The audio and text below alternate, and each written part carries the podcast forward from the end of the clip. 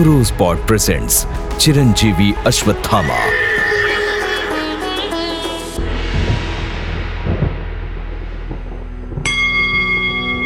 अश्वत्थामा बलिर्व्यासो हनुमानश्चा विभीषण कृपाचार्या च परशुरामं सप्ततातः चिरजीव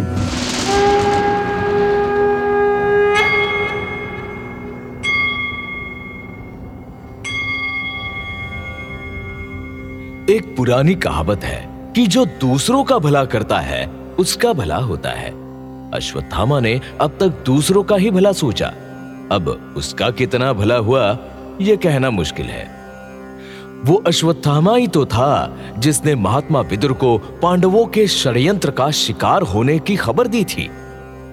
वही था जिसने कर्ण की जाति पूछने जाने का विरोध किया और दुर्योधन के बारे में सब कुछ जानते हुए भी दोस्ती का हाथ बढ़ाया। लेकिन उसे क्या मिला? सिर्फ़ परेशानी और निराशा। जब पांडवों के वर्णावत में जलकर मरने की खबर मिली तो वो पागल सा हो गया।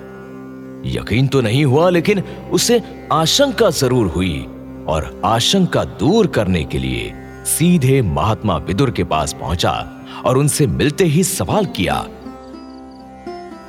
क्षमा करें महात्मा विदुर मैं केवल इतना जानना चाहता हूँ कि क्या मैंने जो सुना है वो सच है? क्या सच है कि हस्तिनापुर का भविष्य मिट गया? क्या सचमुच पांडव और उनकी माता कुंती नहीं रहे? सत्य चाहे जो हो अश्वत्थ किंतु वर्णावत के राजभवन में अग्नि से सात व्यक्तियों की मृत्यु हुई है। उनके कंकाल भी प्राप्त किए जा चुके हैं। कौन है ये सात लोग? ये पांडव तो नहीं हो सकते। इसलिए नहीं हो सकते कि वो छह ही थे।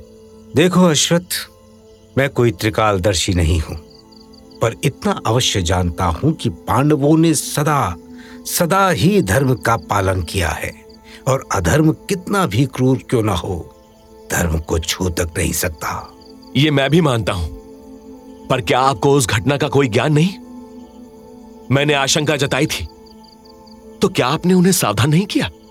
चिंता मत करो अश्वत्थ उचित समय आने पर तुम्हें सारी सूचनाएँ मिल जाएँगी। पांडव यदि जीवित हुए भी तो अवश्य ही किसी संकट में होंगे। महात्मा विदुर का इशारा बिल्कुल साफ़ था। अश्वत्थामा को भरोसा हो गया कि पांडव जीवित है, लेकिन दुर्योधन के डर से किसी जंगल में छुपे होंगे। अश्वत्थामा उनका पता भी नहीं लगा सकता था। अगर पांडवों के ज़िंदा होने की बात करता तो दुर्योधन पांडवों की खोज करने के लिए वर्णावत में सैनिक भेज देता और अगर पांडवों को बचाने की बात करता तो दुर्योधन का दुश्मन हो जाता। ऐसे में अश्वत्थामा धर्म और अधर्म के बीच झूलता रहा। कई दिनों तक झूलता रहा। धृतराष्ट्र, दुर्योधन, कर्ण और शकुनी दुखी होने का नाटक करते रहे। उन्हें तो खुशी थी कि उनके रास्ते के कांटे साफ़ हो गए। शकुनी ने दुर्योधन को बधाई भी दी। बधाई हो भांजे बधाई हो। पास से कभी झूठ नहीं बोलते भांजे। अब युवराज युधिष्ठिर नहीं तुम हो। कहा था ना भांजे? अरे अरे धीरे बोलिए मतुल। किसी ने सुन लिया तो अनर्थ हो जाएगा। उनका क्रियाक्रम संपन्न करने के बाद ही हमें आगे की योजना बनानी होगी। डर मत भांजे डर मत। डर ही मृत्यु है। अब तेरा कोई कुछ नहीं बिगाड़ सकता। महल के बाहर आँसू बहाओ और महल में उत्सव मनाओ। लेकिन सच तो ये था कि जिन्हें वो राख समझ रहे थे, वो चिंगारी थे और जंगलों को पार करते हुए ठिकाने की तलाश कर रहे थे। हुआ ये था कि कृष्ण चतुर्दशी के दिन पांडवों ने भारी यज्ञ किया, गरीबों को भोजन कराया। एक गरीब स्त्री भरपेट भोजन करके अपने पाँच बच्चों के साथ वहीं सो गई। पुरोचन को भी नींद आ गई। उसे तो अगले दिन भवन में आग लगानी थी, लेकिन मौका पाकर भीम ने उसी रात आग लगा दी। पूरा भवन धू धू कर जल उठा। भीम ने खंबे के नीचे बने सुरंग के रास्ते से माँ और भाइयों को सुरक्षित बाहर निकाल दिया था। वो सुरंग से निकलकर जंगल में निकले। डरावने जंगल में चलते हुए रात हुई तो उन्होंने एक बरगद के नीचे रात बिताने की सोची। थके हारे पांडव जल्दी ही सो गए। माँ कुंती को प्यास लगी तो उनकी नींद खुली। उन्होंने भीम को जगाया और पानी लाने के लिए भेजा। इधर तो केवल वनीले जीव जंतु है, जल तो है ही नहीं। पेड़ पर चढ़कर देखता हूँ। हम्म उधर है सरोवर। और भीम सरोवर के पास पहुँचे। हाथ मुँह धोए और भाइयों और माँ के लिए अंगोचा भिगा लिया। जब लौटे तो सभी सो गए थे। तो उन्होंने किसी को जगाना ठीक नहीं समझा और चुपचाप उनकी पहरेदारी करने लगे।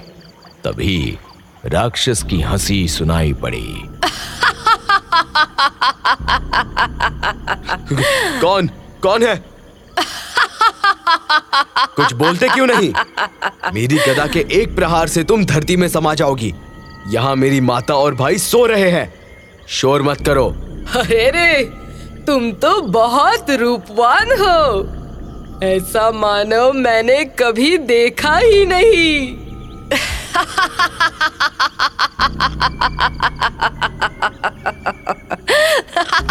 ओ तो तुम मुझ पर दया दिखा रही हो? तुम हो कौन? मैं हिडिम्बा हूँ, और उधर मेरा भाई हिडिम है। हम नरभक्षी है। मेरा भाई तुम्हें मारकर अपना आहार बनाना चाहता है। इसीलिए मुझे भेजा।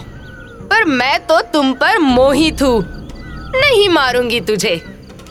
तुम मुझसे विवाह करोगे? तुम बहुत सुंदर हो। राक्षसी कैसे हो सकती हो? ये सब अभी नहीं बताऊँगी। मेरा भाई हिडिम आ गया तो तुम सबको मार कर खा जाएगा। उसका कोई भरोसा नहीं। मुझे भी मार डालेगा। देखो कच्ची नींद में मैं मेरे माता और भाइयों को नहीं जगाऊँगा। पर तुम डरो नहीं। तुम्हारा भाई हमारा कुछ नहीं बिगाड़ पाएगा।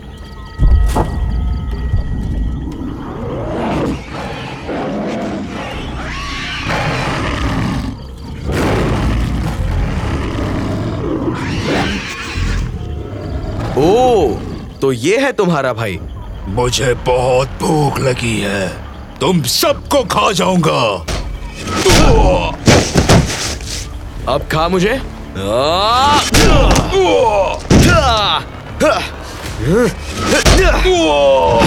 और भीम ने हिडिम को इतना मारा कि वो गिर पड़ा। इसके बाद भी उसे नहीं छोड़ा।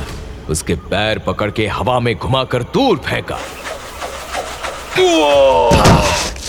हिडिम की जान चली गई।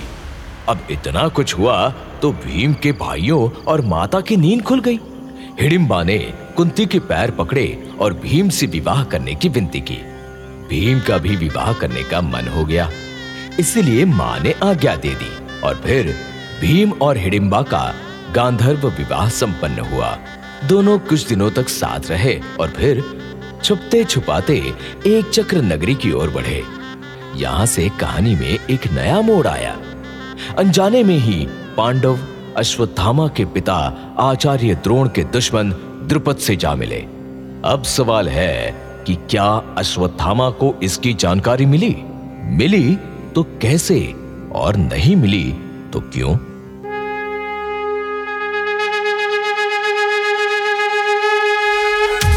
Rose Pod presents Chiranjeevi Ashwathama.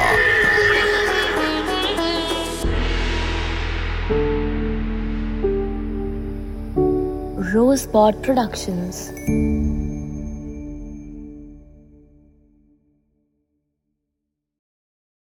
This podcast is now available on Rosebud India YouTube channel. Like, share, and subscribe.